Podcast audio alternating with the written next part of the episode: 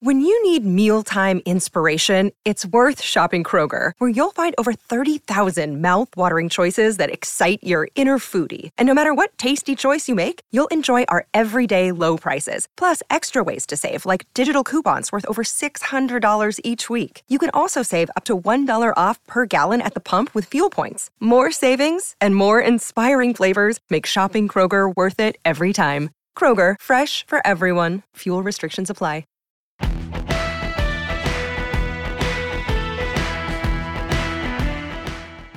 You know, if you haven't checked out What Chaos yet, you oughta, because we've had all your favorite players on the show. I'm talking Seth Jones, Lena Solmar, Connor Bedard, whoever it may be. We're live every day on YouTube at noon Eastern, but also available on all podcast platforms, including the one you're listening to right now. We got guests, and yeah, we're also doing a bit of chit chat, goofing around, laughing at what makes us laugh in hockey. So, regardless of how deep you are into your hockey fandom, come listen to What Chaos. We'll talk about your favorite team, we'll talk about your least favorite team, and everybody in between. And we're having a ton of fun doing it every single day, Monday through Thursday. It's What Chaos, presented by All City Network.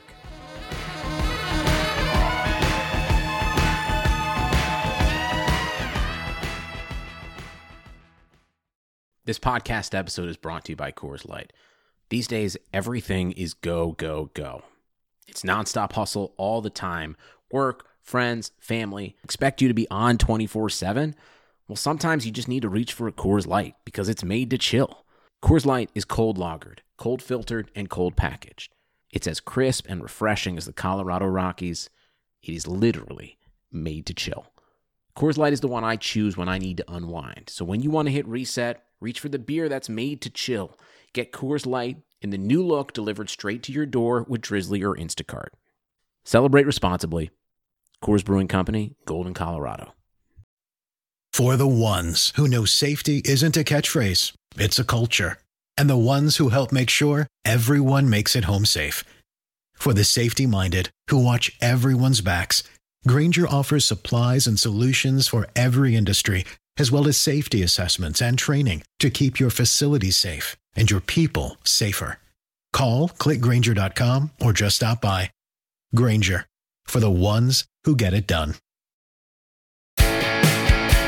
The Madhouse Chicago Hockey Podcast is brought to you by Triple Threat Sports, Merichka's in Crest Hill, Dr. Squatch Soap Company, and by Fry the Coop. Here are your hosts, NBC Chicago's James Neveau and 670 The Scores hockey guy, Jay Zawaski. Let's drop the puck. Welcome in, friends, to this edition of the Madhouse Chicago Hockey Podcast. My name is James Neveau from NBC5 Chicago, and with me, as always, of course, is the one and only Jay Zawa. Is that what your fake Twitter account was named? I think guess it's so. Jay Zawa is with me. He is, uh, I believe, from 670 The Score, and he hosts the I'm Fat podcast.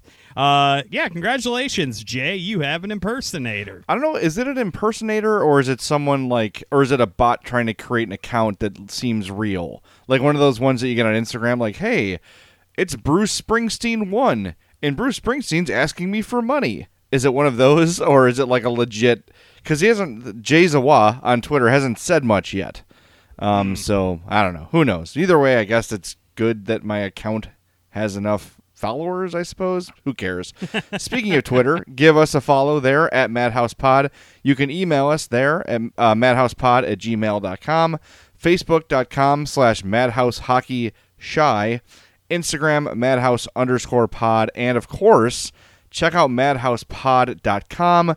Every episode's there. We've got some merchandise at the Threadless shop there. I am dropping the ball on hooking up with our friends at Triple Threat Sports and getting an online shop going so people can order whatever the hell they want and get it very quickly.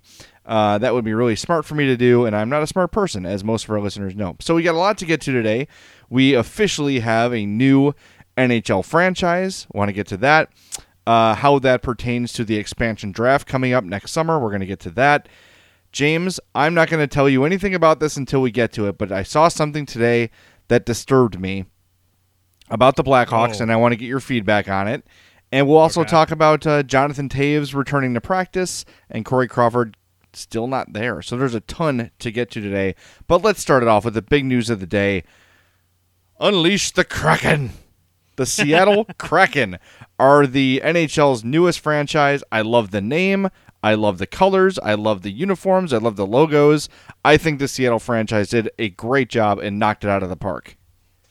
Yeah, I, I think that a lot of people had brought up the idea of using the name Kraken, and I wasn't. I didn't think that they would actually do it. I thought they were going to go with probably something like safer, like you know, retread like the Metropolitans or something like that, or come up with like a generic name like the Warriors or whatever. But I, I'm glad that they kind of embrace this idea of being unique and having a very like kind of off the wall, not really expected kind of name. And I have to say, the name I can kind of like you know, I can like it, I can let it go, whatever. I do actually think that they did a really nice job with the color scheme that they chose. Mm-hmm. I'm a big fan of the jerseys that they chose. And as I've said multiple times on Twitter today, yes, the logo is solid, but that secondary logo that combines the anchor and the space needle that I think sooner rather than later is going to be a very big part of their branding because it is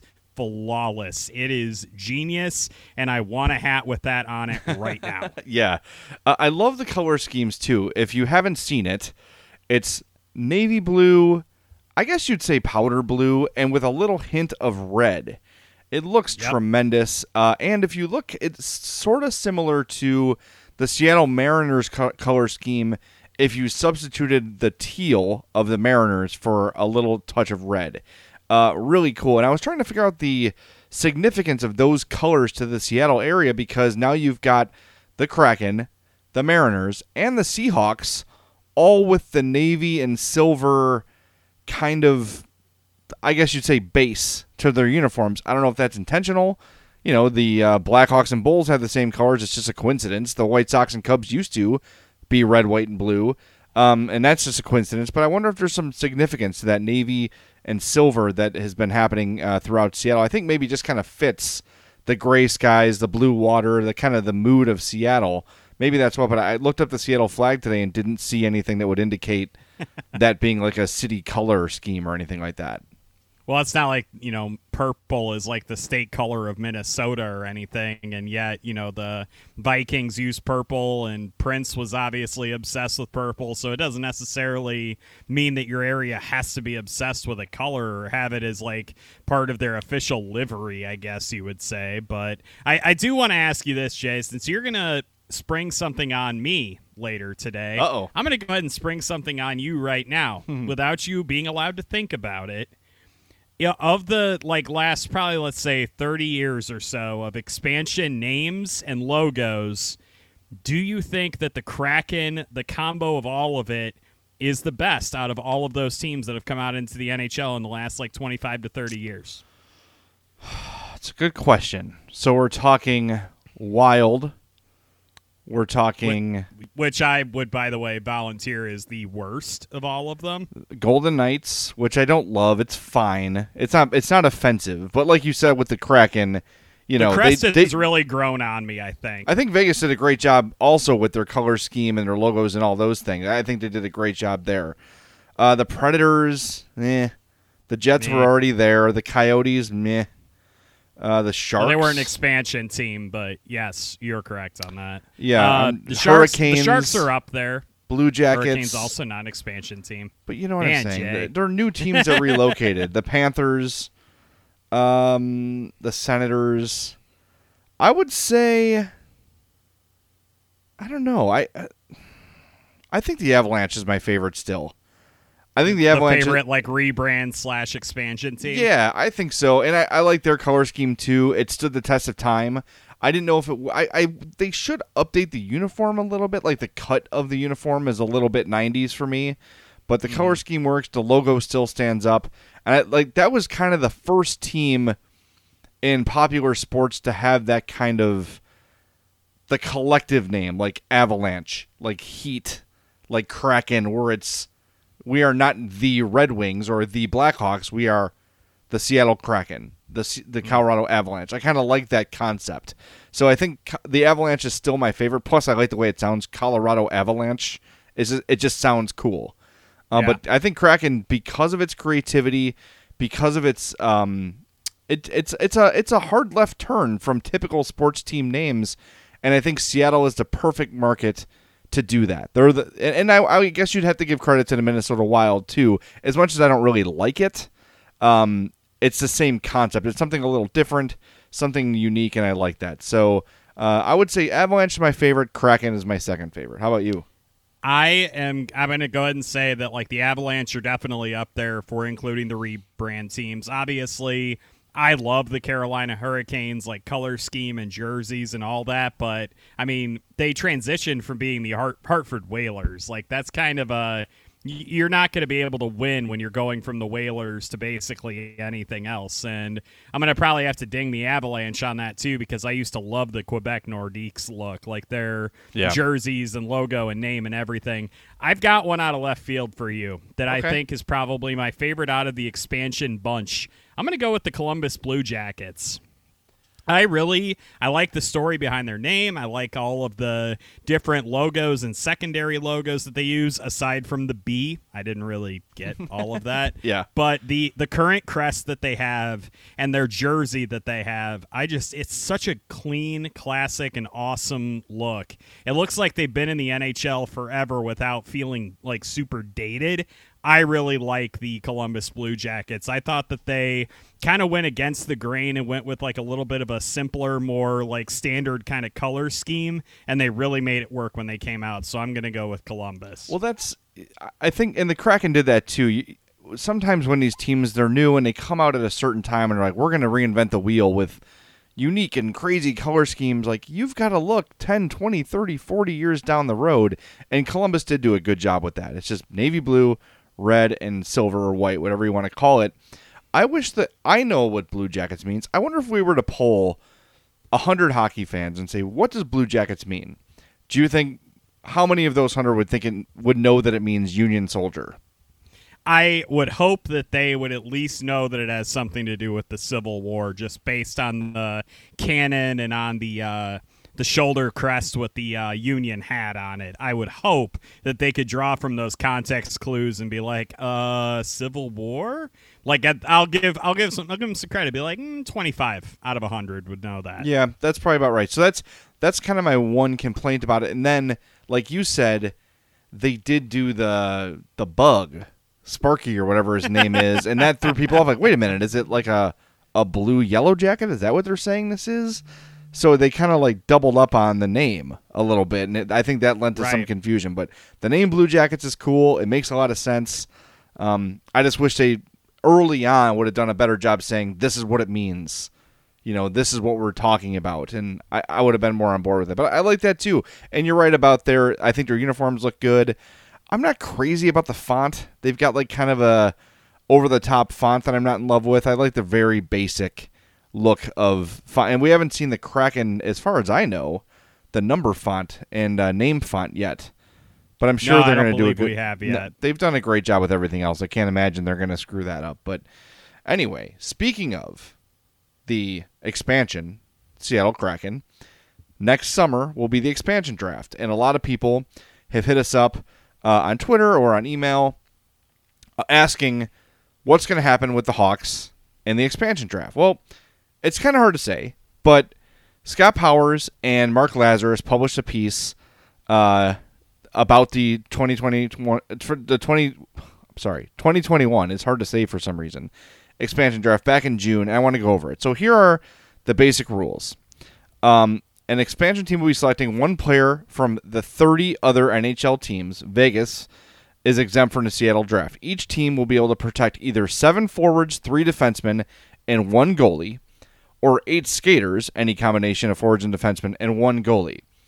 So now these are with Kubalik and Strome re-signed in this practice what they're doing here on the website. Okay, so first of all, there's players who have accrued two or fewer NHL seasons by the end of 2020-21 are exempt from the expansion draft. So that's Beaudin, Boqvist, Dach, Kubalik if he resigns, and Ian Mitchell. So those guys, I mean, basically your top five prospects until whoever they pick in this draft are all protected. Obviously, that pick will be protected too. The following players must be protected because of no movement clauses Kane, Keith, Seabrook, Toews. Um, those guys have to be protected because of their no movement clauses in their contract. Any of these guys can be asked to waive their no movement clause, but it's unlikely that will happen.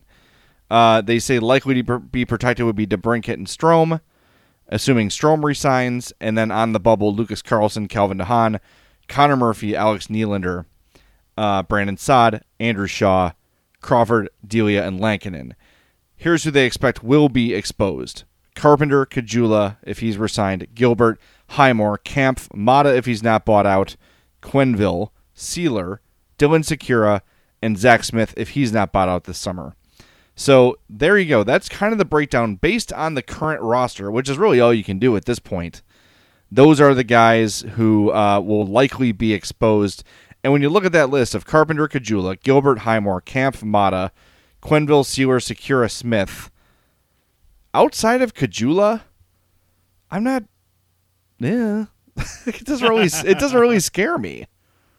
No, definitely not. I don't. I don't look at this list and say to myself, "Oh, you have to keep Ryan Carpenter." It's like, no, you don't have to do anything. Like he would be a guy I'd be in, interested in keeping, but if they lost him, I wouldn't lose any sleep about it. Like Matthew Highmore, whatever. Dylan Guy. Sikura, whatever.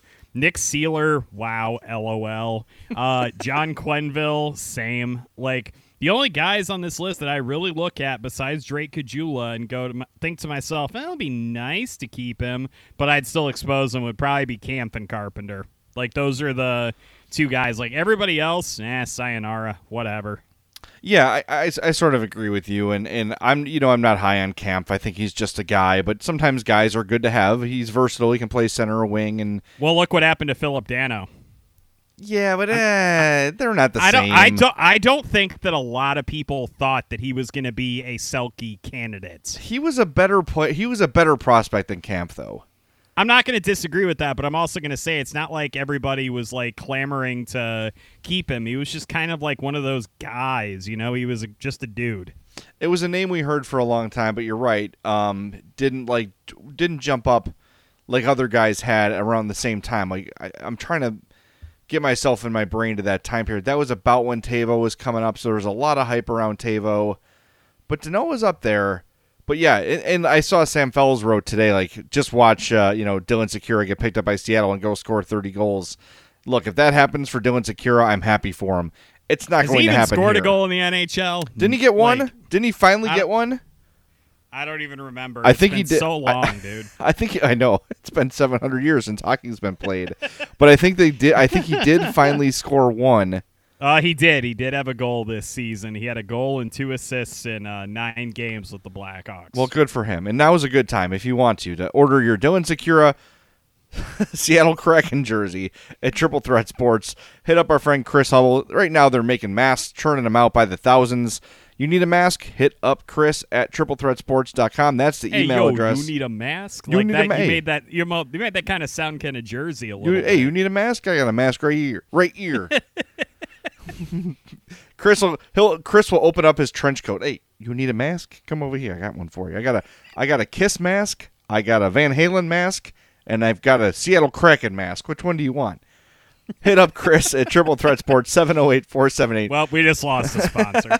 708 478 6090. And, you know, while you're there, you might as well order some jerseys, some t shirts, printed, whatever you need to be printed. Triple Threat Sports will do a great job. You want your jersey that you order to look like it looks on the ice in the NHL. That's exactly how Triple Threat Sports is going to do it. They use the same fonts, the same knitting style, everything. Uh, I know Chris has actually produced jerseys that the Blackhawks have worn on the ice.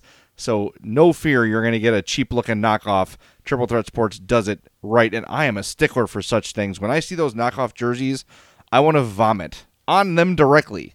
I won't do that because it's a pandemic right now, but I'm saving it. I got a whole bunch of vomit saved up for your knockoff jerseys.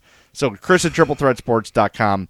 Get yourself an authentic, even if it's a replica, the lettering will be authentic.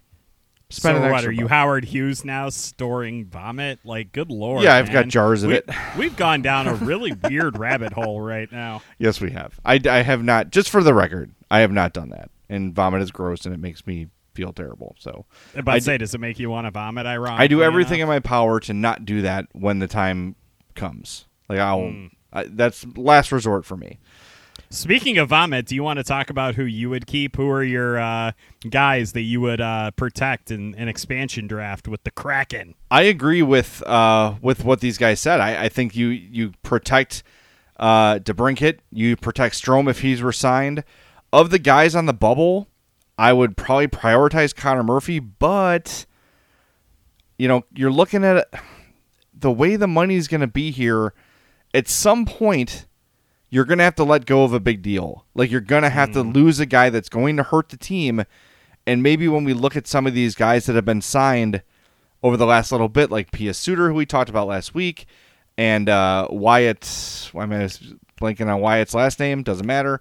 Um, all these players the Hawks have signed recently. That's with an eye towards. It's not just next year. They know they're going to lose somebody of value in the expansion draft, and maybe it's Brandon Saad. Maybe it's Calvin DeHaan. I mean, Andrew Shaw, right after we ended our last podcast, actually, literally as we wrapped it up, sent out the thing that said he plans on playing next year. But that's not a guy I would protect. So you're going to lose somebody with some significance to the team. Um, but I think the guys they mentioned to protect, you know, obviously Strome, DeBrincat, you've got to do what you can to keep proven young talent on the team. And I don't think, just sort of reading between the lines about what's going on with Brent Seabrook, it doesn't seem like the Hawks are even going to ask him to move that, to waive that no movement clause. And Scott Powers was on the score today and mentioned that, like, if Brent Seabrook doesn't like Jeremy Colliton's decision about if or if not he's playing in the playoffs this year, things could get ugly. So I don't know. That's something that's and look, I don't know if that should be the case. I don't think Brent Seabrook should be dictating whether or not he should be playing, but I just think with all that information, the Hawks are going to be hesitant to say, "Hey Brent, thanks for your service. Do you want to go play in Seattle?" I don't know if they're even going to ask. I mean, who wouldn't want to go play in Seattle? You get paid seven million bucks to go, uh, you know, establish a new team and a new identity. Like that could be fun, I guess. I don't know. I'm trying to convince Seattle to take him. That's what I'm doing right now. Hey, Um, you could do. You know, I'm very interested to see how he looks, and probably, you know, just based on what everybody's saying, he does look not quite ready. If you read the reports from training camp, but if he's ready next year and looks a little better, you know, maybe he does become a little bit more appealing to Seattle, a team that wants veteran leadership, and you know, Ron Francis, their GM, is a guy who's going to value that sort of a thing. That's the kind of player he's always been, and you need a guy like that on the roster. Obviously, we haven't looked around the other teams in the league to see who would be protected and unprotected there, but bringing in a guy like Brent Seabrook when you've got a ton of cap space to do so um, could make some sense for a team like that. But I just, I just think it's pretty far fetched, at least at this point, to think the Hawks are going to say, "Hey, Brent, want to go play in Seattle? I know you're settled here. I know you've, you know, been here your whole career, but what do you think?" I don't know. is is do I remember correctly? Is Vegas exempt from the expansion draft? yes, they are. I thought they were. Yep. So yeah, they're Hmm. exempt, so they're not. Which is, I mean, it makes sense. It was just two years ago. Um, Hey, they they almost won the Stanley Cup their I know. first season, man. Get rid of that dumb rule then. You want you want to come in here and be in the playoffs multiple years in a row and almost win the cup? Guess what? You get to play like everybody else does. Pick your players. I, you know, what, and I was thinking about, I was talking about that today with somebody, and how remarkable it was that Vegas was able to do that. But here's why that worked. As soon as they became a franchise, Vegas went out and hired good hockey people to run the hockey side of the organization, and it paid off. They knew who they, they knew who to get. It wasn't all about marketing, and it looks like Seattle's done the same thing. So maybe they can come out, and I'm not saying they're going to go to the Cup final in their first year, but they have the ability here with an appealing market. Um, what's going to be kind of like the hipster sports team for a while here. I could see a high profile free agent choosing to sign in Seattle and be the face of that franchise for the next, you know, seven, eight years. I could definitely see that happening. Um, even more so than Vegas, I think Seattle is a really appealing place to play, especially if you're a guy from Western Canada. You're relatively close to home. I, I mm-hmm. think Seattle is going to be a really appealing market for hockey players. I I just don't I don't know if Seattle hit like the the jackpot, so to speak, like Vegas did, where you get a guy like Marc Andre Fleury who comes in and just like basically stands on his head and has this dominant season. And then look at all the other guys that Vegas was able to get onto their roster through that expansion draft and through trades and all the things that they did.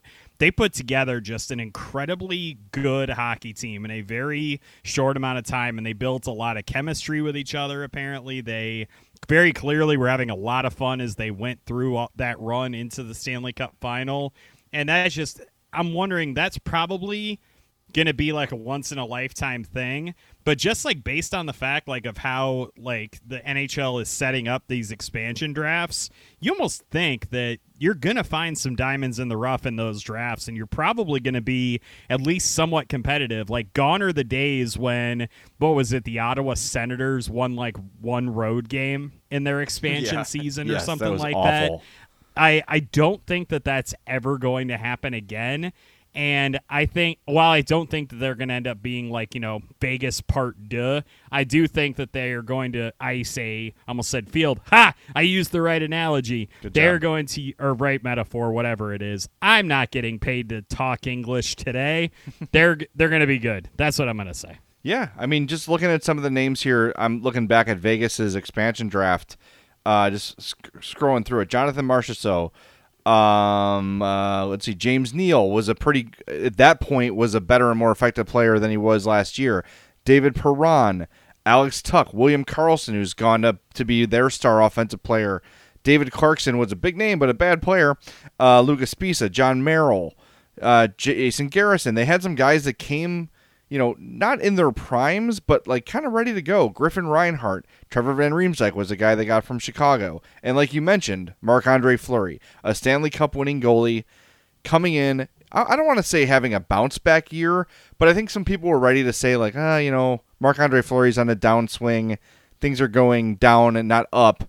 Uh, and he came out and was awesome for them and made all the difference for them. So, yeah, this team can definitely get good very, very quickly. And, and, you know, I think a lot of Hawks fans at the time were upset to lose Trevor Van Riemsdyk. But now looking back on it, it's kind of like, okay, you know, like if he would he be in their top six now? Probably, but I don't know. I don't think he's turned into anything great anywhere mm-hmm. else. You know, so Yeah. I don't know. Hopefully, it's, it's a similar result uh, next summer with the expansion draft. We got a long time till then. There is stuff going on in Hawks World now. We're going to take a quick time out. First, I want to tell you about our friends at Merichka's in Crest Hill, 604 Theater Street. They're family owned and operated since 1933.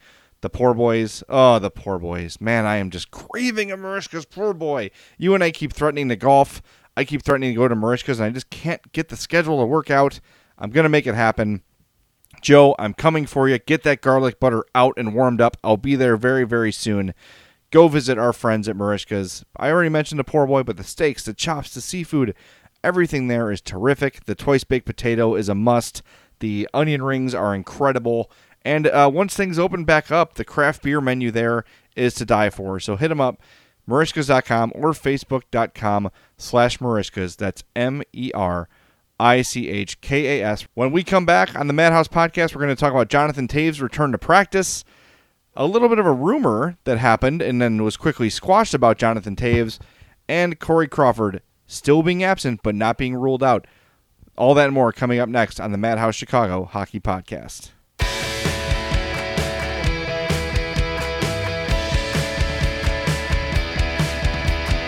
Welcome back in, friends, to this edition of the Madhouse Chicago Hockey Podcast. We've been talking a lot today about the Seattle Kraken and about the NHL expansion draft. I have a really crazy idea, Jay.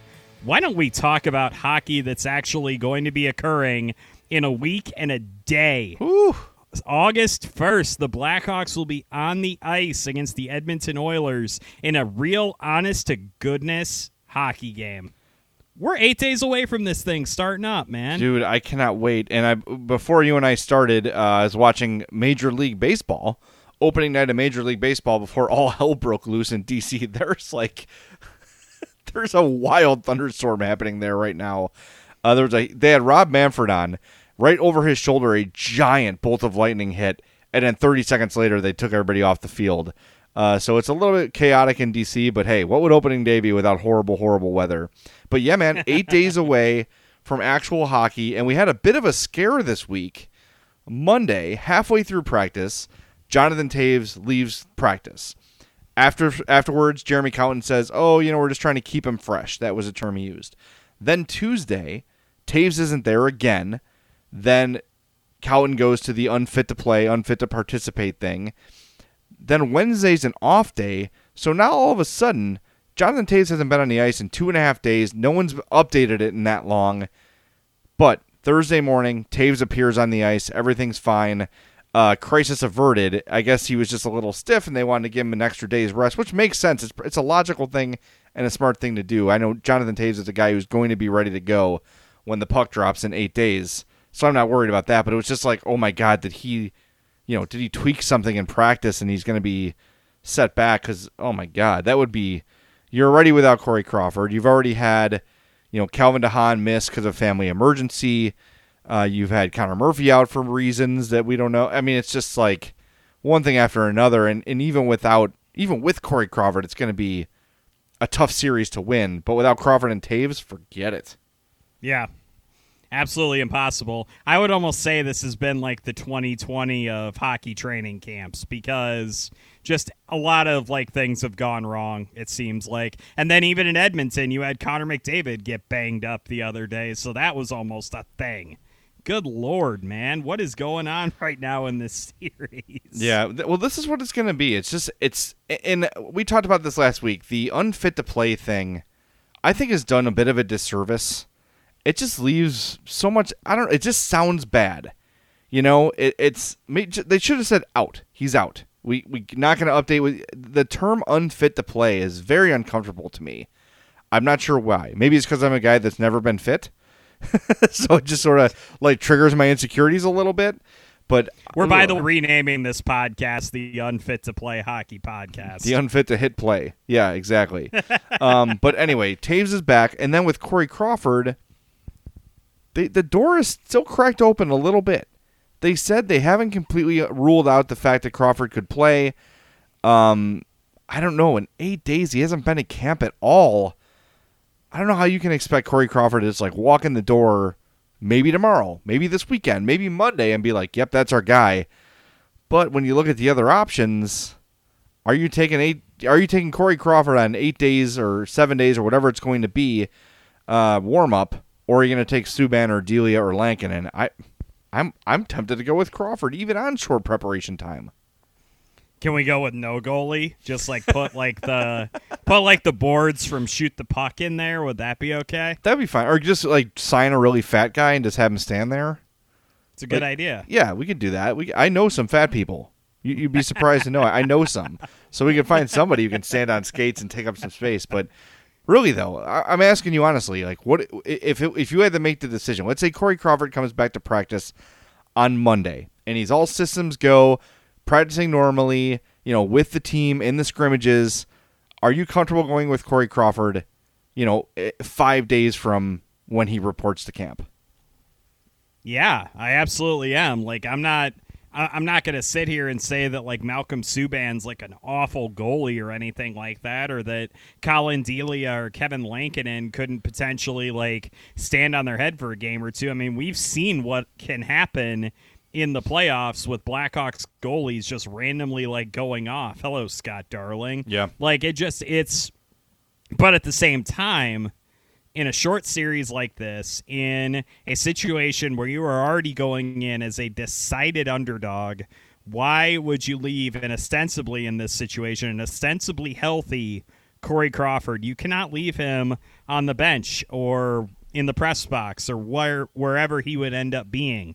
I think that if he if he's if he's able to go once they are in Edmonton and he's able to get at least a couple of practices under his belt, I think you you have to give him a chance to play because I still think that Corey Crawford at 60 or 70% is probably going to give you an equivalent if not better chance to win than Malcolm Subban or Collin Delia would. I agree with you 100% here's a scenario, okay?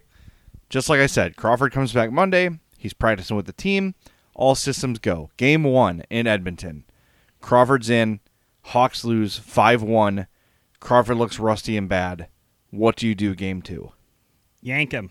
I mean, this is a best of five series. You got to do it. Like, this is no time for hurt feelings. And I think that you'd be well within your rights to say, we rushed you back. You didn't look good, whatever. We were giving the net to Malcolm Subban. He had enough, like, you know, game and uh, scrimmage and practice to you know at least make us think that we have a shot with him. But if he if Corey Crawford looks bad, you would hope you would find that information out before game one of the series. But in the not ideal situation that he would struggle like that, you, you got to pull him. I think it's just again, it's not a time where you can let hurt feelings or whatever kind of dictate your actions. You got to do what's right to try to win the series. Yeah, I, I, I agree with you on that on both things actually. I just have so little. And look, I, I got nothing against Malcolm Subban. If they want to sign him to be the backup again, cool. Um, I mean, the guy was a first round pick, so he's he's got a pedigree. But like, I have so little faith in him right now. Today, it's just such an unknown for me. That yeah, I think Crawford at sixty percent or whatever percentage you want to put on it is, I trust way more. And I might even be tempted, even if Crawford has a bad first game. I know it's a short series, but I, would be tempted to even give Crawford the start in game two and just see if he bounces back. And then if it's another bad first period, let's say they're down two nothing in the first, okay, now I've got my answer. But I'm giving Corey Crawford every opportunity. If he comes back next week and is participating full speed and and deems himself and the team deems him ready to go game one, he's getting game one. And even if it goes bad, I'm giving him the start in game two with a very short trigger. I think that's what I'm doing. I know boy, I, this, these are the decisions I don't envy. you know, they're tough to make for a coach. Not to mention the, you know, the psychological and the uh, team spirit sort of impact that these things would have. Mm-hmm. You say you're not going to go with Crawford. Players are pissed. You play with Crawford and he's not good. That takes a that's a mental blow to the team, saying, "Oh God, this guy we're relying on doesn't have it right now. How are we going to win this thing?" It's a really tough balance of what's the right thing to do, what's the wrong thing to do, and this is where you know Jeremy Colliton, his his greenness is going to show. Uh, let's hope he makes the right decisions. Look, I'll say this: personnel wise, Colliton has had the balls to say, Brent Seabrook, you're not one of our top six defensemen. You're benched. Now, you could say that Dominik Kubalik's been misused all year. I think that's true, but he's played. I think the guys that have deserved to be in the lineup have been in the lineup. Maybe not utilized correctly, but Colliton doesn't seem like a guy who's afraid to piss people off. Um, yeah.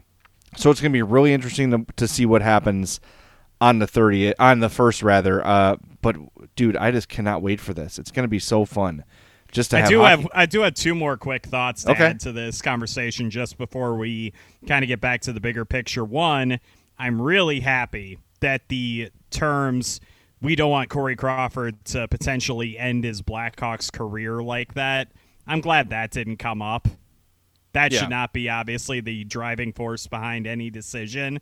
And the other thing too is I do want to emphasize this. I don't think Corey Crawford is going to be cleared to play.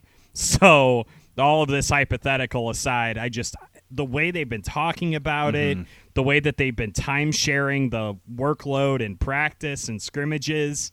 I just I don't see it. I think they are fully preparing not to like not to have Corey Crawford available when that puck drops in Edmonton. It's interesting. I, hmm. Just thinking of the way they operate, right? Thinking of the way they've oper- operated historically leaving the door open a little bit, leaving that glimmer of hope, usually, and we've got limited experience with Colliton, but we've got a lot with Bowman. That usually is meaningful. I think they do believe there's a small chance he might play, maybe more than a small chance. They know more about this than any of us, obviously. However, your point is correct that they are the comments they made, especially early on in training camp, indicated uh, insecurity in the fact that he would be back. There didn't seem to be any confidence whatsoever that he returned, and they were talking as if he was gone. Right? Right? Over the last few days, it's gotten a little. They've loosened that up a little bit, but they're doing what they need to do by having the intense goaltending competition during training camp now. Look, they've got to play with the with the hand they're dealt, and that's what they're dealt right now. And they've got to find out which of these guys, probably Delia or Lankinen, is going or not Lankinen, Delia or Subban is going to be the guy come Saturday. Oh my God, a week from Saturday. Woo, that's amazing. but uh, th- they've got to be ready to proceed without Corey Crawford. But the fact that there's a glimmer, the fact that they and the the fact that they offered it, I think is significant. The fact that they said, oh, you know, we're not totally writing him off just yet. Okay, I think there I think there's a decent shot that he comes back and look, he's done it before. Where he just sort of like, and here's Corey Crawford. Like, what? He's here now? He's what? Like just kind of out of the blue, Corey Crawford's ready to go. Maybe this is the same thing. All right, I got to get to something with you real quick. First, want to tell you about our new partner at Dr. Squatch Soap Company, the Madhouse podcast listeners. James, let me tell you, they must have smelled really bad because so many Dr. Squatch orders have come through from the Madhouse podcast listeners. Thank you so much. If you're just getting back into the podcast or you're checking us out for the first time, you're probably saying, What the hell is Dr. Squatch? Well, Dr. Squatch is a made in the USA, all natural soap and hair care and body care company. Uh, I was having big problems with my skin. My hands were cracking and bleeding. They were so dry. Uh, my hair was flaking. My hair was thinning. All the things that happen to middle aged people. Um, but I'm diabetic, so I'm prone to, to dry, cracking skin. And I was tired of it. I needed an answer. No matter how much lotion I would put on my hands, nothing would help. So I saw an ad for Dr. Squatch on Instagram, and I'm like, you know what? Screw it. I'm going to give it a try ordered the pine tar soap and the cedar citrus soap and the hair care kit. Within two or three days, there was a significant difference in my skin, in my hair, and everything. Now, two or three months later, um, I'm still using it every day. I am an evangelist for Dr. Squatch. First, I was a customer. Then I, I liked the brand so much, I reached out to them and said, Look, uh, I am passionate about your brand we should partner up. And they said, hell yeah, let's do it. So go to drsquatch.com, use the promo code MADHOUSE to save on your order and to help the podcast. You add 20 bucks to your cart, James and I get some help. And we appreciate it very much, especially in these times. Um, so yeah, drsquatch.com. Up in the top right corner, you'll see the Squatch quiz. Take that quiz; it'll help you get exactly what you need. I recommend the Pine Tar soap. That's sort of the flagship soap brand. I really love the crisp uh, IPA, which I just tried and the cold brew cleanse. Those are my three favorites so far. And since you're going to invest in a premium product, make sure you pick up that soap saver as well. It's going to make your soap last longer. You're going to get more of your money's worth because it's not a $3 bottle of uh, chemicals from the store. This is natural, made in the USA, great high quality stuff, and you want to protect your investment. So get that soap saver as well. Again, drsquatch.com. Use that promo code MADHOUSE to save on your order and to help out James and I. Okay, James did you look at today's scrimmage? Did you pay any attention to it? I did not. I was uh, enjoying vacationy type things. Good today. for you. I have concerns. Oh boy! They put, the Hawks put the rosters out this afternoon before the the scrimmage started. Okay, so listen carefully. Here's Team Red: Carpenter, Highmore, Hagel, Reese Johnson, Mackenzie Entwistle, Kampf, Kurashev, Sikura. Okay, those are the forwards. Defense is Seabrook, DeHaan, Carlsson, Seeler, Beaudin, Subban, and Delia in net. Team Black. Kubalik, DeBrincat, Strome, Toews, Saad, Dach, Kane, Caggiula, Nylander, Keith, Maatta, Boqvist, Chris, Koekkoek, Lankinen, Tompkins. James. Which of those teams won the scrimmage? I believe it would have been the latter. Incorrect. Oh God. Somehow that team with all the Blackhawk stars lost. I was like, come on, there's no chance. I, I went back and checked like five times, like, I'm reading this wrong, right? That no. Yeah, the the team with all the star players didn't win. I know it's a scrimmage. I'm not truly concerned about it. But when I saw the roster say, I'm like, oh my god, that team doesn't have a chance, and the red team won. It's kind of weird too, like the way they set that up, where they had the good defense theoretically on like the one side, or, no, they split the defense up fairly evenly. Yeah, I would and they had even. the good goaltenders on the first team that you mentioned, and then like the forwards, it's very clear that they were stacking the deck for the other team. Like it, that was kind of that's an interesting uh, setup there. Well, I guess they're trying to keep the lines together, which you know what I mean. Like lines that have been playing together want to play I together, but why not put like the Toews on red? And I don't know. I was just a little bit surprised that the team with all the Hall of Famers on it lost. It, should I be concerned? Am I getting free? I, I don't know, James. Maybe it's just because like sports is starting so abruptly that all my sports anxiety that's been like on hiatus for the last three or four months is all of a sudden rushing out of me at once. I was swearing at the Cubs on I was TV. gonna say, let me guess, you were probably yelling at the television while the White Sox were thumping the Cubs the other day. Oh, I was so mad. I'm like, okay. I, w- I was even talking to Bernstein about it on the show. I'm like, all right, look, I know it's exhibition, and I'm not one of these meatballs that's going to go over the top when bad things happen. But Yu, Darvish, can't get out of the first inning, and that's the guy I'm trusting to go game two against the Brewers. I'm like, oh my god. and I'm a Yu Darvish fan. I very much like Yu Darvish. I love to watch him pitch, and I think he's a cool and interesting dude.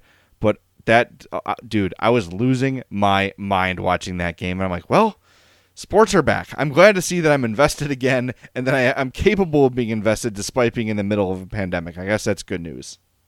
You know, Jay, I have to tell you this as a friend. Uh-oh. In the year of our Lord 2020, you should just be used to being let down by things. You should be used to things not going according to plan, which is why you should assume that what's going to happen is the Blackhawks are going to beat the Oilers and win that series somehow, and the Oilers are going to get the number one pick in the draft. Oh my god, could you imagine? Yeah, I can totally imagine. That's why I just said it. No, the Oilers part of it. Yeah, Oh, that's what I'm saying, man. And then everybody be like, "That could have been the Blackhawks." Oh. oh. my god! Like it was this thing that seemed so wonderful. They got the upset victory. Hooray, Chicago! What do you mean Edmonton got the number one pick? So yeah, Oh. that's that's oh twenty. my that would be the most 2020 thing that could happen. I had not even considered that. Thank you for planting that seed in my head of Draisaitl and McDavid and Lafreniere for the next 25 friggin' years. oh Uh. my god. well, I ruined Jay's night. Good god. I am Team Chaos, is what I am. Well, that that would certainly qualify as chaos. That would absolutely qualify. Oh my god. Oh, we got one more thing to get to uh, about Jonathan Toews, real quick. Uh, I want to recommend you guys check something out. Um, but first, want to tell you about our friends at Fry the Coop, Nashville hot chicken. It's all the it's all the rage right now, right? Everybody's eating it. Um, people aren't shouldn't go to Nashville because people there are insane right now. Um, but if you want Nashville hot chicken close to home, huh, Fry the Coop has your back. Elmhurst, Westtown, Oak Lawn. That's my go-to location. They're all over the place, and more locations coming soon. FryTheCoop.com. Check out their menu items. Here's what I get: I get the tender plate, get the tenders, get the seasoned fries. I get two medium and a hot because the hot is damn hot, and there's two levels above hot at Fry the Coop. Everyone that goes to Fry the Coop loves it. They rave about it, and they are one of the businesses that are absolutely thriving during the pandemic. They have adjusted their business model. They are uh, you can walk up to the window and pick up your order. Very easy. Every employee is wearing a mask and gloves. Um, very very safe experience to fry the coop, and they've actually during this entire thing, they've been raising money for uh, first responders, and then later on some money for my block, my hood uh, in Chicago, which is a great uh, charity doing work in the community. Uh, so fry the coop, frythecoop.com. They're absolutely killing it. Try the best hot chicken you'll ever have in Nashville, in Chicago, anywhere. Fry the coop to me is the number one hot chicken on the planet. All right, so one more little thing. This morning, a story surfaced about Jonathan Toews uh, being one of the no votes for the return to play. And Elliotte Friedman, in his 31 Thoughts podcast, the date of the podcast was the 16th of July. So it was not the latest episode, it was the one from last week. Friedman says Toews was one of the guys to vote no. Toews today said no, that's not true. I was not one of the ones to vote no. But what's what's interesting about this, and go listen to the episode. It's about the 25 minute mark or so. I would say. I'm not. I don't want to share the audio because I want you to go listen to it. Elliotte Friedman does a great job explaining how Jonathan Toews was the guy in the meeting as these things were being negotiated, asking the question, saying, Look, is this safe? How do we get this? How do we know we're protected?